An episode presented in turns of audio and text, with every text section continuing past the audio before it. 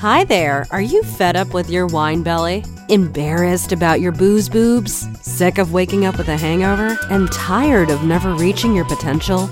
Welcome to Sober Sassy Life, the podcast for women who are looking for more out of life than the evening rendezvous with the Chardonnay. Let's banish the wine witch for good. Here's your host, Jackie Elliott.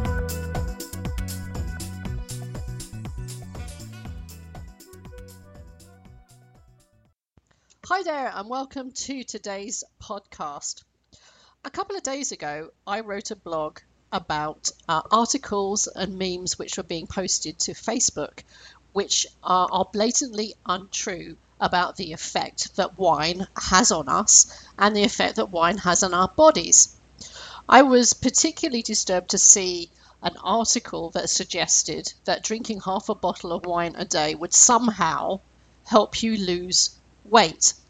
And of course, this article had been shared lots of times, and there was woohoo, fantastic, wine helps you lose weight. And it kind of went along all the other articles that we see on a regular basis about wine being good for your health, or about the 107 year old uh, lady who uh, lived that long because she, she's always drunk two bottles of red wine a day. And it goes on and on and on in the media around us, not only convincing us that drinking is perfectly normal and perfectly harmless, but also going one step further to uh, suggesting that wine drinking in particular is good for you. So I thought it might be interesting today to have a look at some of the myths that surround alcohol. So let's start off with that first one about alcohol or wine helping you lose weight. Now, uh, the article uh, wrote about a study that was done in Washington University, but doing a little bit of research, there was no study done. The only um, the only article that I can find was in the Daily Mail in the UK, which is a tabloid newspaper, where it wrote uh, an anecdotal article about a lady who had drunk half a bottle of wine every day for about um, two or three weeks and she had lost weight. But what the article also referred to was the fact that she was dieting really strictly. She was she was eating salad and she was exercising every day. So I don't disagree at all. I mean, if you are drinking alcohol and you are being really, really um, rigid about your diet, about the, the calories you consume, and you're still going and you're still going out and doing lots of exercise, of course it's possible to to lose weight. And in fact, during some of my uh, time when I was drinking quite heavily, one of the reasons that I really failed to do anything about it was that I had convinced myself that I was healthy because I wasn't putting on any weight. But the reason I wasn't putting on any weight because I was basically eating very little. Most of my calorific intake was wine, and that in itself is under nobody's under nobody's criteria, uh, nobody's standard is healthy for you. The truth is that consuming wine, half a bottle of wine every day, will generally lead to weight gain. First of all, your liver will be under pressure to uh, eliminate the alcohol from your body because that's what its job is. So, while your liver is working overtime to try and get rid of the poison from your body, it's not dealing with the other sugars which you're putting in in the form of carbs. So it's more likely that those carbs will be converted to fat. Secondly, if you are drinking half a bottle of wine a day in addition to your normal diet, then you you'll be drinking about 300 calories extra per day, which would be 2100 calories a week, which is almost the equivalent equivalent of one extra day's calorific intake. So it's not hard to see that over time you're going to start packing on the pounds. And of course, this doesn't take into account what happens in the evenings after you've consumed a bottle of wine. Usually, our good intentions and our defenses go down, and it's very often we've got our hands in, in the chips or, or having a piece of toast or, or something, uh, and diets and all our discipline goes out the window. So, so none of uh, even taking into account the uh, calories that you're consuming and the calories that you intend to consume, uh, it doesn't take into account all the times where you um, eat stuff that's not good for you because you've had a glass of wine and all your defenses are down. So I think it's very, very hard to see, uh, to make the connection between drinking wine and healthy weight loss. So that takes us on to another myth is that people believe that wine is somehow less harmful than hard liquor. And I think it has to do with the idea that wine comes from fruit and fruit is grown on these beautiful vineyards, and the grapes are kissed by the sun and bathed in early morning dew, and you see rolling hills of all these beautiful organic plants. And in our minds, we make the connection between Mother Nature and wine, and of course, that has to be good, right? Wine must be good for you because it's natural.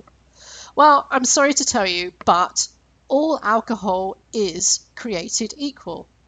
Alcohol is ethanol and it's poison, and it doesn't matter whether it comes in the form of wine or whether it comes in the form of Jack Daniels or whether it comes in the uh, form of cheap cider. All alcohol is created equal.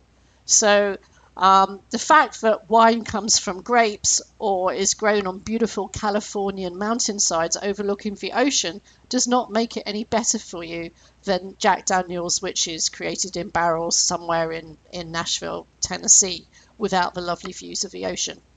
So, the, the other one, which is always, always seems to come up, especially on Facebook, is that a small quantity of alcohol is good for you. Now, this is partially false. Some research studies have shown that a very small glass of wine every other day can be good for some people and it's some people it's a very very narrow criteria of people who have all the stars have lined up as far as their health is concerned but one tiny glass every other day being good for a tiny section of the, the um, population does not mean that half a bottle of wine every day is good for the rest of us. So, alcohol lifts your mood. Alcohol makes you feel happy. Now, this is uh, a completely false uh, myth. Alcohol is a depressant. So what happens is that alcohol works on the part of your brain which is responsible for um, motivation and well-being.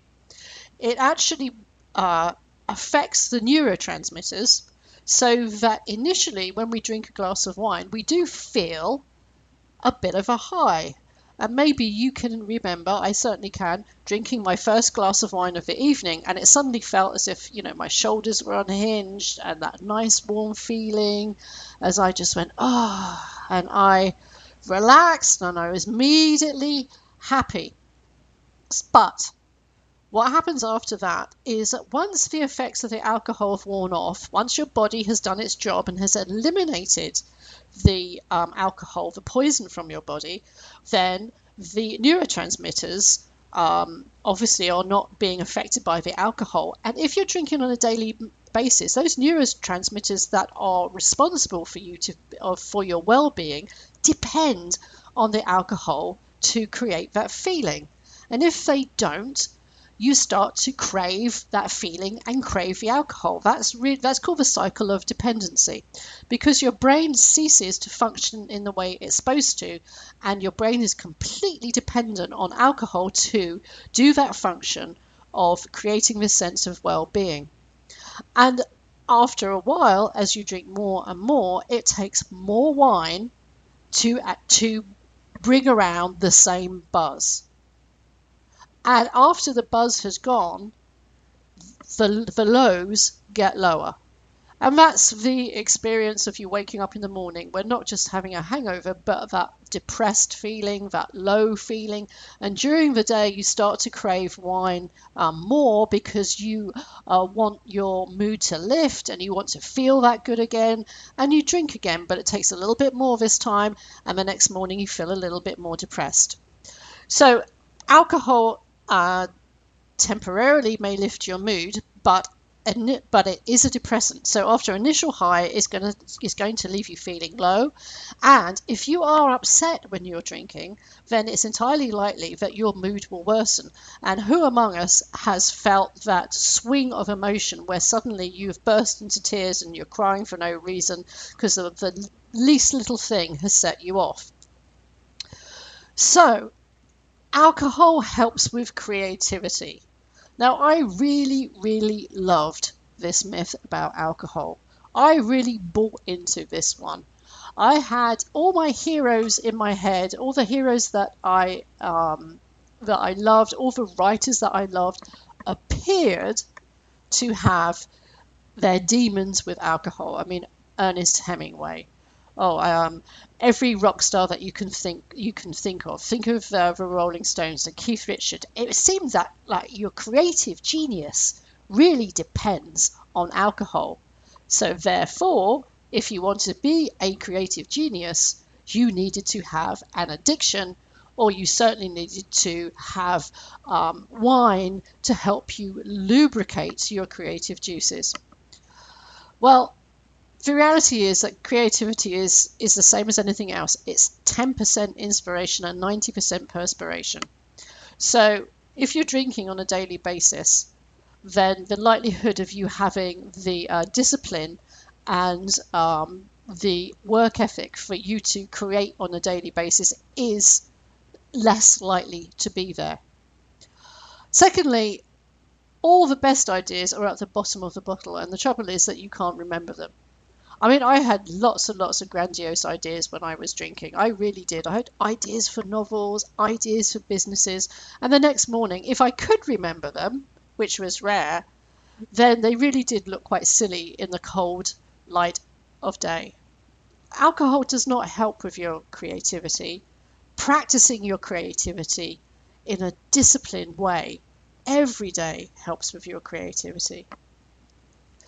So the truth is, that alcohol makes everything better until it makes everything worse.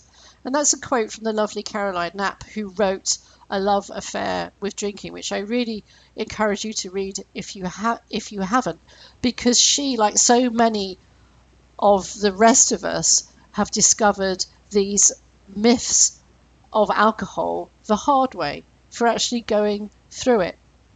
So today if you've got a few minutes, I'd like for you to think about all the things that you believe about alcohol, all the things that you believe about wine, all the things that you see on little memes on Facebook or articles that you've read, and really start to challenge your beliefs, your whole belief system about alcohol. Because once you start doing that, you want once you start saying, "Oh, hang on a minute, is that really true?"